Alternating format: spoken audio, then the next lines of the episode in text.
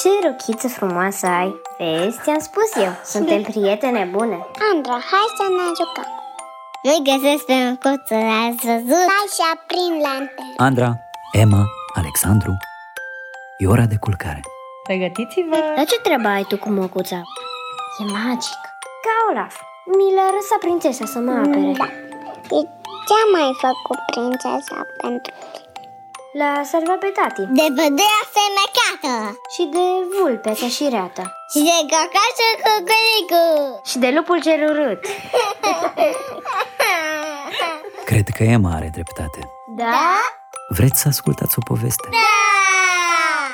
Eu vreau scufița E cu cacașul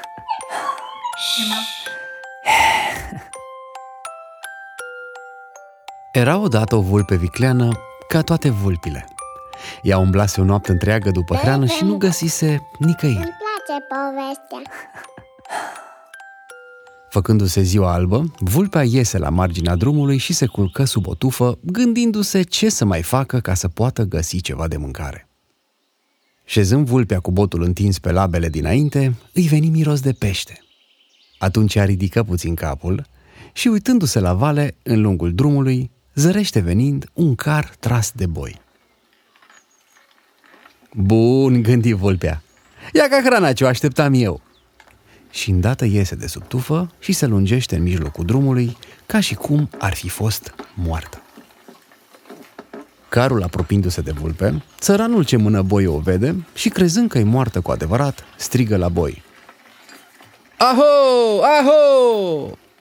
Boii se opresc.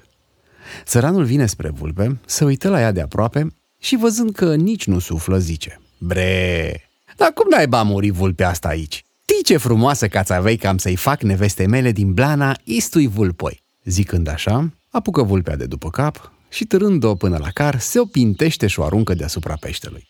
Apoi strigă la boi, Hăi, Joian, ce băurean? Boii pornesc. Țăranul mergea pe lângă boi și tot îndemna să meargă mai iute ca să ajungă de grab acasă și să iei pelea vulpii. Însă cum au pornit boii, vulpea a și început cu picioarele a împinge peștele din car jos. Țăranul mâna, carul scârțâia și peștele din car cădea. După ce hoața de vulpe a aruncat o mulțime de pește pe drum, sare și ea din car și cu mare grabă începe a strânge peștele de pe drum.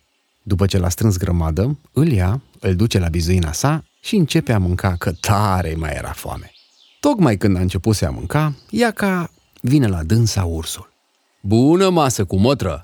Tida, ce mai de pești ai? Dăm și mie că tare, tare mi poftă. Ia mai puneți pofta în cui cu metre, că doar nu pentru gustul altuia m-am muncit eu. Dacă ți-e așa de poftă, du-te și-ți moaie coada în baltă, ca mine, și avea pește să mănânci. Învață-mă, te rog, cu mătră, că eu nu știu cum se prinde peștele.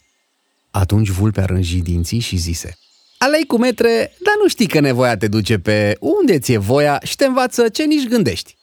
Ascultă, cu metre, vrei să mănânci pește?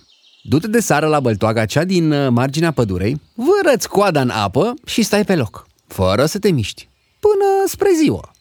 Atunci smucește vârtos spre mal și ai să scoți o mulțime de pește, poate îndoit sau în trei decât am scos eu. Ursul, nemai zicând nicio vorbă, alergă în fuga mare la băltoaga din marginea pădurei și își vârând apă toată coada.